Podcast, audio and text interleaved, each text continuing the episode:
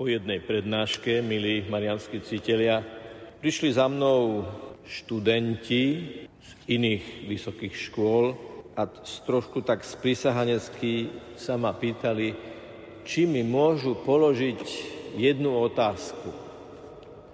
Už ten úvod naznačoval, že tá otázka bude asi zaujímavá, keď sa na ňu tak pripravujú a keď si na ňu pýtajú povolenie. No a potom sa ma opýtali, že v akom znamení som sa narodil, či by som im to mohol povedať. A že ani im nemusím hovoriť, že v akom znamení som sa narodil, že stačí, keď poviem dátum narodenia a oni už e, ako budú vedieť z toho ako vydedukovať, že v akom súhvezdí to treba hľadať. Povedal som im, že ja som sa narodil v znamení Ježiša Krista. Mm, to dobre, však áno, ale my chceme vedieť to súhvezdie, teda ten dátum narodenia. Asi som nebol veľmi príjemný, ale ja som im jednoducho odmietol e, prezradiť akékoľvek dáta, z ktorých by oni mi chceli e, vyveštiť alebo naznačiť, že e, keď som to, tak to bude také a keď som iné, tak to bude zase iné. Jednoducho nechcel som, aby mi čokoľvek niekto vyveštil. Rovnako som odmietol e, pani na obchodnej ulici v pasáži, ktorá, keď sa na mňa pozrela, mi hovorí, ja by som vám zadarmo z očí vyveštila, e, dostojný pánko, keby ste chceli. Tak povedal som, nie, nie, nemám záujem. Ale iní majú veľký záujem, milí bratia a sestry, o veštenie, o predpovedanie budúcnosti. Veď na stránke firmy pod heslom veštenie je 88 ponúk pre tých, ktorí sa chceli utiekať v takejto službe. Samozrejme, nielen, že nikoho na to nenahováram, ale priam odrádzam sa to, čo i len dotýkať. Veľký kazateľ americký Billy Graham vo svojej knihe Pokoj s Bohom dokonca uvádza ku koncu minulého storočia aj tisícročia, že Američania v určitom roku vydali na vežcov a jasnovicov 125 miliónov dolárov. Teda naozaj obrovská suma a môžeme si predstaviť, že dnes je to oveľa viac. My dnes nebudeme hovoriť o veštení, my dnes budeme hovoriť o prorokovaní. Lebo pred rokom svätý otec pápež František v určitom momente, v určitej časti svojho príhovoru označil pannu Máriu za matku prorokovania. Keď idem v aute a uvedomujem si, že mnohé autá majú na spätnom zrkadle zavesený rúženec, je to veľmi zaujímavý symbol. Budúcnosť je predo mnou. Cesta, ktorú ešte musím prejsť. Minulosť je v spätnom zrkadle, lebo tam vidím prejdenú cestu. A tieto dve sklá sú ako keby spojené tým vysiacím ružencom. Ten ruženec je symbolom toho, kde sa práve nachádzam. Ten ruženec je vzornom poli tej budúcnosti, tej cesty pred nami, ktorú ešte máme prejsť. A to je tak trochu ako to proroctvo. Medzi veštením a prorokovaním je ten zásadný rozdiel. Poprvé, že proroctvo má vždy morálny apel, vždy hovorí o človeku, o hodnote jeho konania, o mravnej hodnote jeho rozhodnutí na kryžovatkách života. Veštenie je o budúcnosti také nezáväzné, a bez mravného ponaučenia. Prorokyňou, ak sa nenahneváte za tento príklad, prvou prorokyňou v mojom živote bola stará mama, keď sme sa s mojou sestrou tak trošku klpčili ako malé deti, tak mala vždy jednu vetu. Ak neprestanete, toto skončí plačom. Ak sme neprestali, tak to tým plačom aj skončilo. O čom sú mnohé proroctva v celom Svetom písme, ak nie o tom, že proroci hovorili ľuďom, ľudia, ak neprestanete, toto skončí plačom, ba dokonca plačom a škrípaním zubami. Proroctvo je o upozornení, na súčasnú situáciu a budúcnosť, ktorá z nej vyplýva, alebo vyplýva z obrátenia. Nie náhodou je súčasťou ikonografie tohto oltára, ktorý máme pred sebou, niečo, o čom sme doteraz vôbec nehovorili a pritom to tam veľmi dôležito dominuje. Je tu tá veľká roztvorená modrá drapéria a tam, kde sa hore tie časti závesu roztvárajú, je to, čo voláme Božie oko v trojuholníku. Božie oko v trojuholníku je o tom, že Boh pozná prítomnosť, minulosť, aj budúcnosť. Všetko preniká svojim pohľadom. Rovnoramený trojuholník s rovnakými uhlami má zakodované číslo 3 a to je symbol plnosti, dokonalosti a teda Svetej Trojice, Trojuholník, ktorý má širokú základňu a dohora sa zužuje, je o tom, že všetko smeruje k nejakému završeniu, že ideme od šírky k výške a stále vyššie a vyššie k jednote, to je ten špic. A keďže to oko je obkolesené lúčmi, tak to vyjadruje Božiu prozreteľnosť, Svetú Trojicu, ktorá obsiahne všetko bytie a z nej vyplýva, z nej, z nej vyplýva a na nej stojí. Božie oko skúma hĺbku ľudského srdca, nie aby ho primárne súdilo, ale aby mu pomohlo v jeho potrebách. Boh vidí čas celistvo. Preto Boží služobníci sú proroci, lebo vystihujú s Božou pomocou, s pomocou Ducha Svetého, prepojenie minulosti, budúcnosti a súčasnosti. Úžasné sú slova Žalmu 33, to znamená biblických slov. Hľa, oko pánovo, bdie nad tými, čo sa ho boja, nad tými, čo v jeho milosrdenstvo dúfajú, aby ich zachránil pred smrťou a v čase hladu nakrmil. Pannu Máriu predpovedali mnohé proroctvá, pretože v nej, v Pane Márii a v jej živote a v jej synovi Ježišovi Kristovi sa završil celý predchádzajúci časový úsek starozákonnej múdrosti a starozákonných predpovedí. Najznámejšia predpoveď pochádza z roku 750 približne pred narodením Ježiša Krista. 700 rokov pred Kristom žil Izaiáš, ktorý napísal Hľa panna počne a porodí syna a dá mu meno Emanuel. Preto potom evangelista Matúš na základe tohto citátu o 700 rokov neskôr napíše, to všetko sa stalo, teda čo sa stalo s Ježišom, s jeho narodením, s počatím Ježiša v srdci Pany Márie. O tomto hovorí Matúš. To všetko sa stalo, aby sa splnilo, čo pán povedal ústami proroka. Hľa panna počne a porodí syna a dajú mu meno Emanuel, čo v preklade znamená Boh s nami.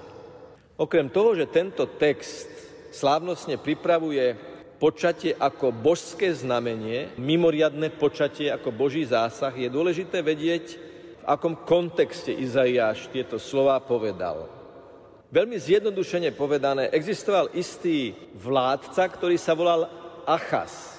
A tento citát proroka Izaiáša bol Božou odpoveďou na nedostatok viery tohto kráľa Achaza z očí v oči susedným kráľom, s ktorými bol v konflikte a prorok Izajáš mu radil, aby dôveroval v Boha a žiadal znamenie od pána svojho Boha. Nastala situácia, keď král proroka odmietol a vtedy Izajáš vyslovil toto zásadné proroctvo o panne, ktorá porodí syna a dá mu meno Emanuel, čiže Boh s nami.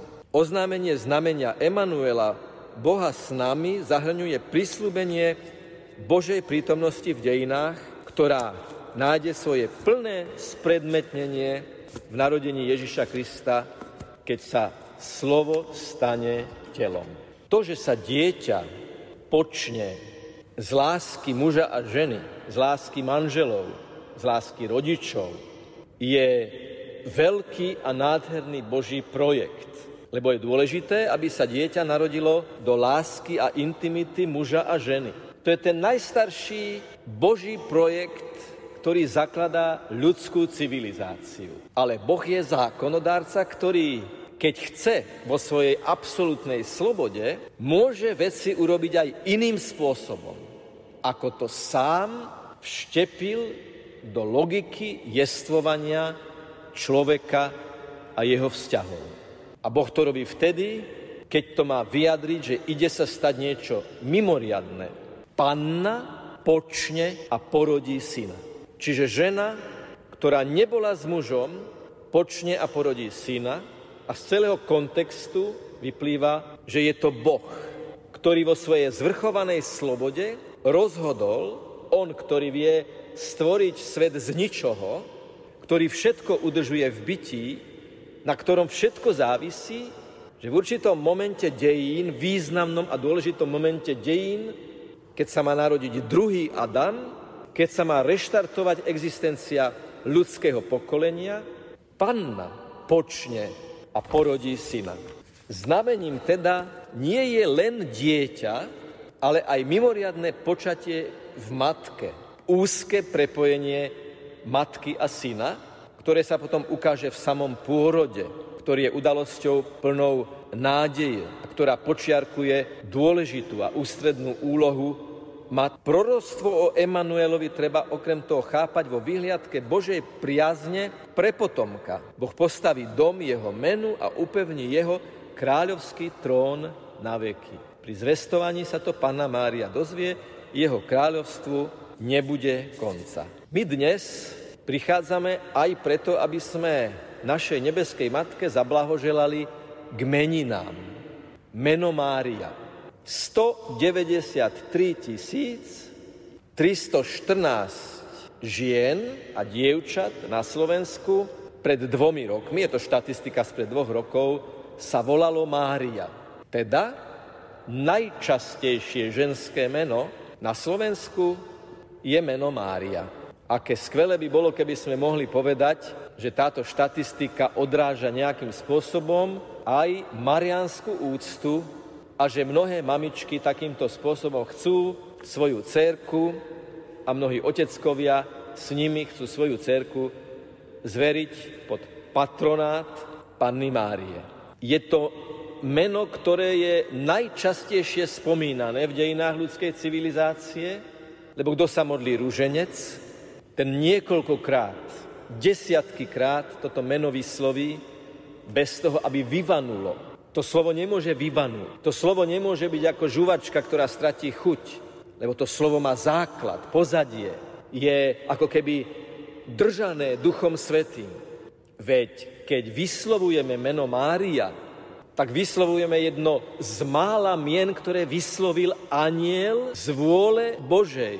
Ak my s vierou a vedený Duchom Svetým vyslovíme, použijeme naše ústa na to, aby sme povedali Mária nás to posvecuje. Áno, druhí to počujú, druhí to vnímajú, druhí vedia, čo sme chceli povedať, ale už samotný fakt, že to vyslovujeme s vierou a že to vyslovujeme v kontexte slov Bohom poslaného aniela, nás to posvecuje, keď to vyslovíme. Lebo za menom je celý príbeh. A to meno bolo vyslovené v rámci proroctva. Mária, počneš a porodíš syna. Neboj sa, Mária, to je, to je výzva pre súčasnosť. Mária, počneš a porodíš syna, jeho kráľovstvu nebude konca. Aj to je proroctvo.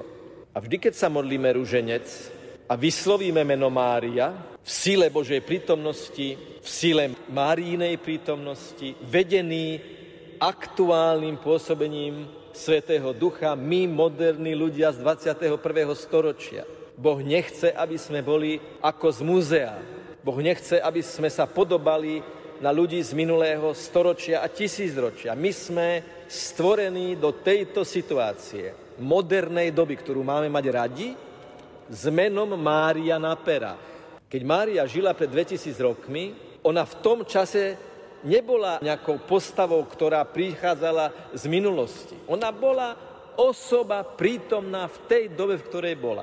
Keby bola dnes, keby žila dnes, aj na základe toho, čo o nej čítame a čo ona hovorí, bola by to jedna akčná, milá, sveta, pričinlivá žena, ktorá by žila medzi nami a ktorú by sme mali veľmi radi. Skúsme teda to zvestovanie hĺbšie zanalizovať ako modelové proroctvo. Zdravá milosti plná pán s tebou, neboj sa Mária, našla si milosť u Boha. A potom sú tam štyri vety, ktorým venujme trošku pozornosti. Počneš a porodíš syna a dáš mu meno Ježiš. Aniel jej to hovorí v tejto chvíli, ona to v tejto chvíli, v tej chvíli, keď to oznelo, s otvoreným srdcom prijíma a preto sa to proroctvo naplní. Počneš, porodíš a pomenuješ menom Ježiš, záchranca ľudského pokolenia, záchranca človeka, spasiteľ, Ješua. Teraz vám prečítam úryvok, v ktorom, prosím, si všímajte slovo bude. V tom slove bude je to proroctvo, pretože je to o budúcnosti. On bude veľký a bude sa volať synom Najvyššieho. Pán mu dá trón jeho otca Dávida, na veky bude kráľovať nad Jakubovým rodom a jeho kráľovstvu nebude konca. Duch Svety zostúpi na teba a moc Najvyššieho ťa zatieni a preto aj dieťa bude sa volať Svetým. Bude to Boží syn. Mária už nie je tá, ktorá je proroctvom predpovedaná a jej narodením a príchodom na tento svet sa nejaké proroctvo završí. Tu je Mária už protagonistkou proroctva a cez ňu sa to proroctvo naplňa. Nie završuje, ale pokračuje a naplňa. Ďalšia časť. Aj Alžbeta počala syna v starobe a hovorili o nej, že je neplodná. Bohu nič nie je nemožné. Aniel okamžite stavia panu Máriu do vzťahu s inou matkou. Vzniká ako keby spoločenstvo dvoch matiek a dvoch synov, o ktorých sme hovorili minule, ako sa stretli u Alžbety. Mária povedala, a teraz túto vetu sme veľakrát použili, a teraz si tu všimnime ten rozmer proroctva. Hľa služobnica pána, nech sa mi stane podľa tvojho slova. Som pripravená spolupracovať na tomto proroctve som dnes pripravená a pripravený pracovať na tom, aby sa to proroctvo naplnilo. Prečo prišla Panna Mária a prečo nám dala, ako to povedal pápež František, do daru svojho syna. Aby to neskončilo plačom, aby sme zmenili svoje správanie, aby sme sa naplnili láskou. Istý policajt zastavil šoférku. Zo spôsobu, ako od nej žiadal doklady, vycítila, že nie celkom verí, že je to jej auto. Urazene mu povedala, snad si nemyslíte, že ja som to auto ukradla. A on jej povedal, vzhľadom na spôsob, akým ste jazdili, agresívne, rýchlo, nad rámec dovoleného, ako ste ohrozovali auta okolo seba, a na spätnom zrkadle vám vysí rúženec, veru pochybujem, že je to vaše auto. Ona bola vo vlastnom aute a bolo to jej spätné zrkadlo s rúžencom, ale skončilo to plačom nad veľkou pokutou. Pretože proroctvo je o tom, ak budeš sa modliť rúženec, ale nebudeš sa správať podľa slov, ktoré sa tam modlíš, tak bude veľká pokuta a plač. Tak si zo všetkých proroctiev, z toho celého proroctva, zoberme to, že proroctvo je výrazom Božej lásky. je predpovedou, ktorá vychádza z aktuálnej situácie. Ak dnes urobíme dobrý krok smerom k Ježišovi, začíname budovať dobrú budúcnosť s dobrou prognózou, teda s dobrým proroctvom.